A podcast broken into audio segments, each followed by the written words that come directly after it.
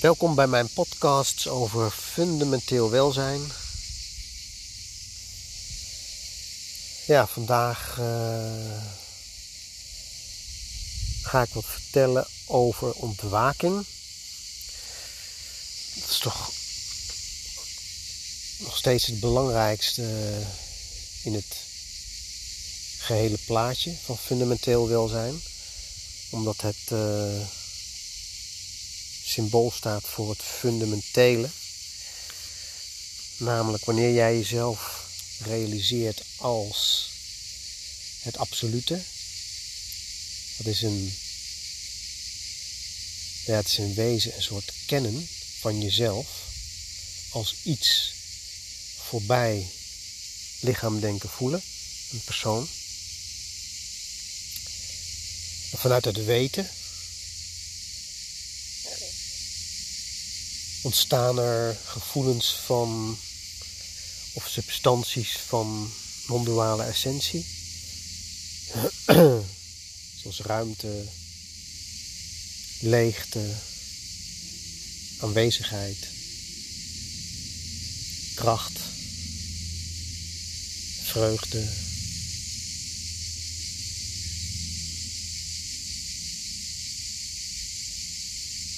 Stilte. En zo zijn er nog wel meer te benoemen. En dat zijn hele subtiele ervaringen die een bijeffect zijn van het jezelf realiseren als iets wat niet te ervaren is. Dus zoals Nisargadatta zegt, de ik ben, oftewel de conceptloze aanwezigheid, is de eerste reflectie vanuit het onkenbare absolute wat jij bent.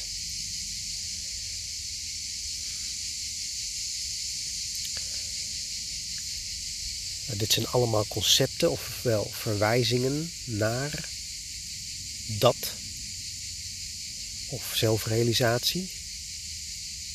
En het is aan jou om daar via het lichaam denken voelen en die non-duale essentie in te ontspannen en te zakken in, in dat wat je werkelijk bent.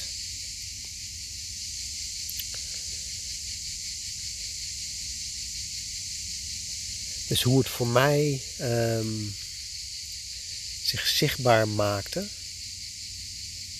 was via het proces van focusing. Dus ik had sowieso al heel veel satsang ervaren bij Isaac Shapiro en bij Prajnaparamita.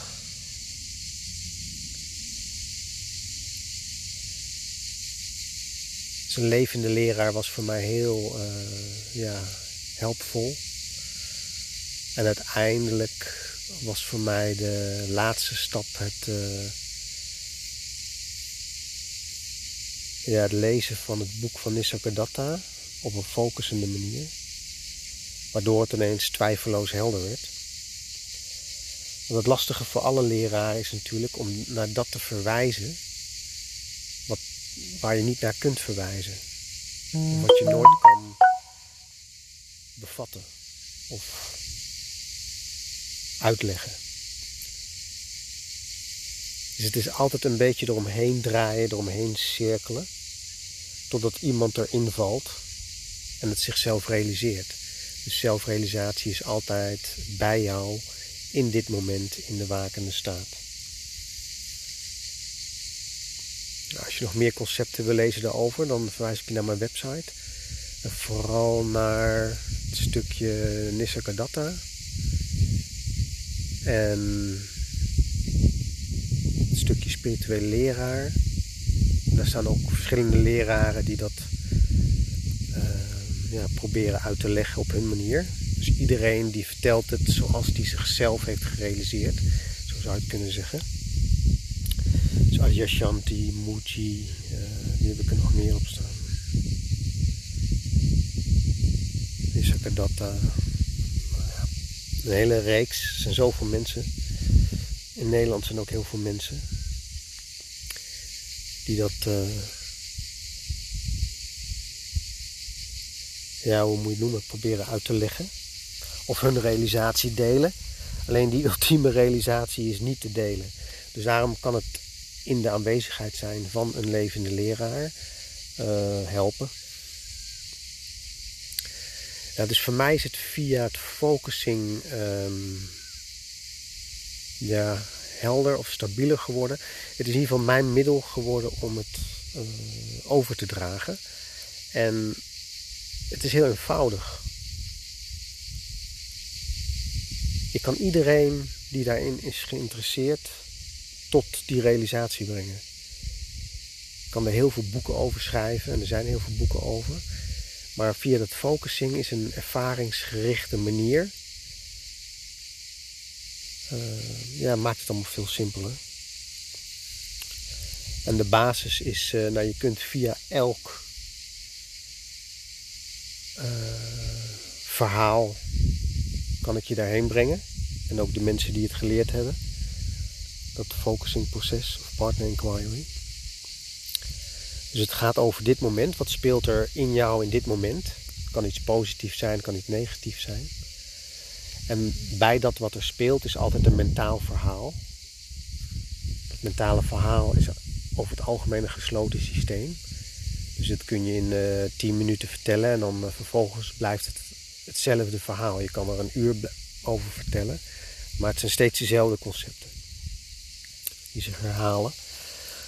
En dan, dus ik laat iemand ongeveer 5 minuten vertellen en dan uh, is het voor mij wel duidelijk wat de kern is. En dan breng ik je naar het lijfelijke gevoel wat erbij hoort. Dus bij elke verhaal in je leven elke situatie hoort een lijfelijk gevoel. En dat lijfelijke gevoel dat uh, vindt plaats tussen je bekken en je keel aan de voorkant. Uh, dit is ook in principe wat je met Vipassana doet. En je volgt uh, lichamelijke sensaties van, dan ook van, van benen, voeten naar boven zeg maar, en weer terug. Alleen met focusing concentreer je op een veldsens, een gevoelde betekenis, lijfelijk gevoel, aan de voorkant van het lichaam, tussen je bekken en de keel. En bij die bepaalde veldsens, dat voelt meestal als een, of een verkramping of een beweging of een tinteling. Of uh, nou, het, kan, het is allemaal dat soort vage. Het is niet vaag, maar we noemen het vaag omdat we het niet met het denken kunnen bevatten. Uh, maar dat soort uh, sensaties, daar blijven we bij. Daar hou ik je erbij, ik begeleid je er helemaal doorheen.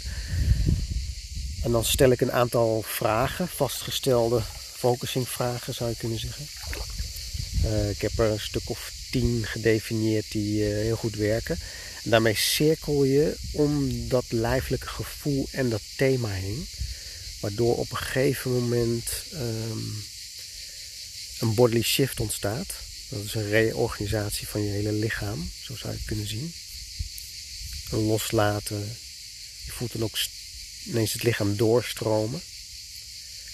En dan in die bodily shift is altijd een gevoel van opluchting. En dat is uh, ruimte, aanwezigheid,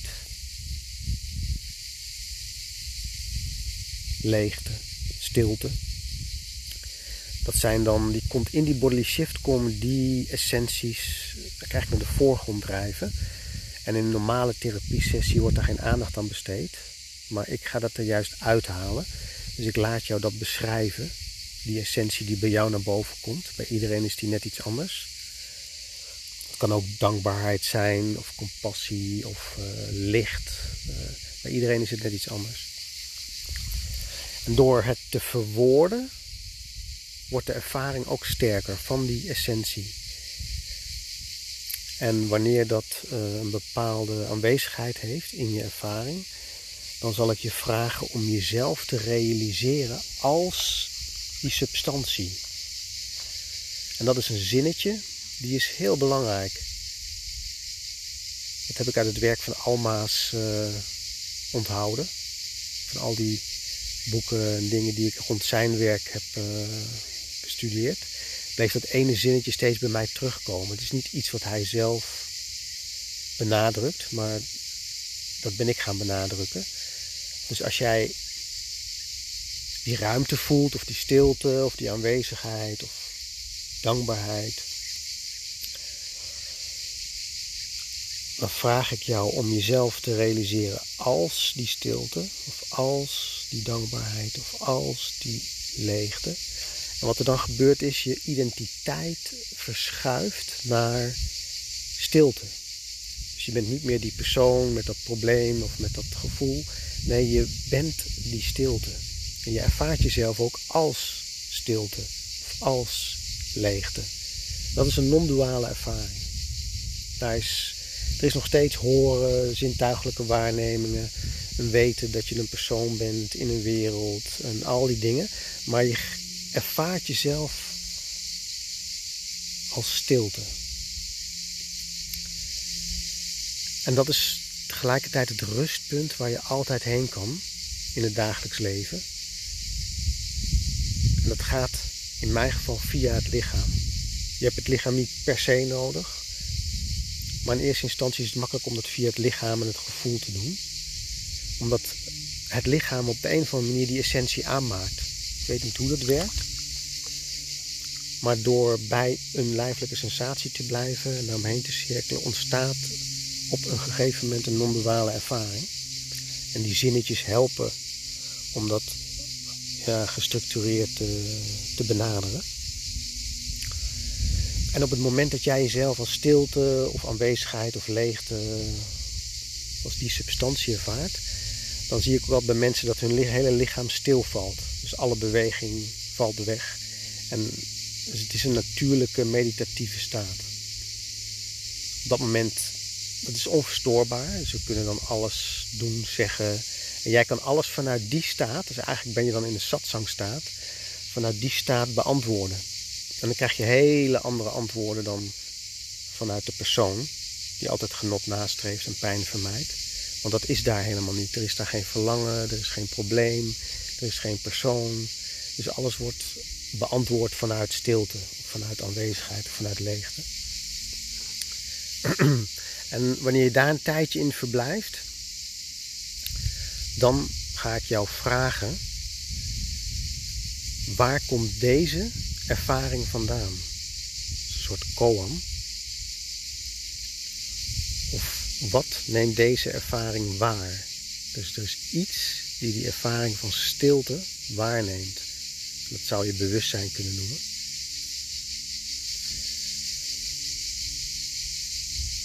Maar dat bewustzijn, dat zie ik meer als conceptloze aanwezigheid, dus ook als een essentie. Want dat bewustzijn, dat komt ook ergens vandaan. En dat is het absolute, dat is wat jij bent. Dat is onkenbaar voor het lichaam, denken, voelen, bewustzijn. Maar er is een weten daarvan, een kennen. Dus ik kan het ook kennendheid noemen. Dat komt van Alexander Smit, dat is een mooi woord. Misschien heeft hij het ook weer ergens anders vandaan. Maar die kennendheid van jezelf, als het absolute of als dat, dat is het fundamentele welzijn in je leven. En het is heel belangrijk om dat te realiseren.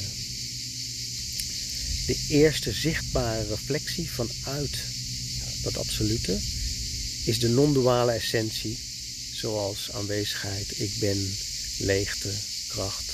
Dat een hele zachte, serene substantie instanties, zou ik het noemen. En dan van daaruit kun je jezelf laten identificeren met het lichaam, denken, voelen. En dan sta je midden in de wereld van werk, gezin, relatie. En dan komt het andere deel van fundamenteel welzijn ter sprake en dat is groei en actie. En dat kun je ook weer verder lezen op mijn website. Dit was het voor vandaag.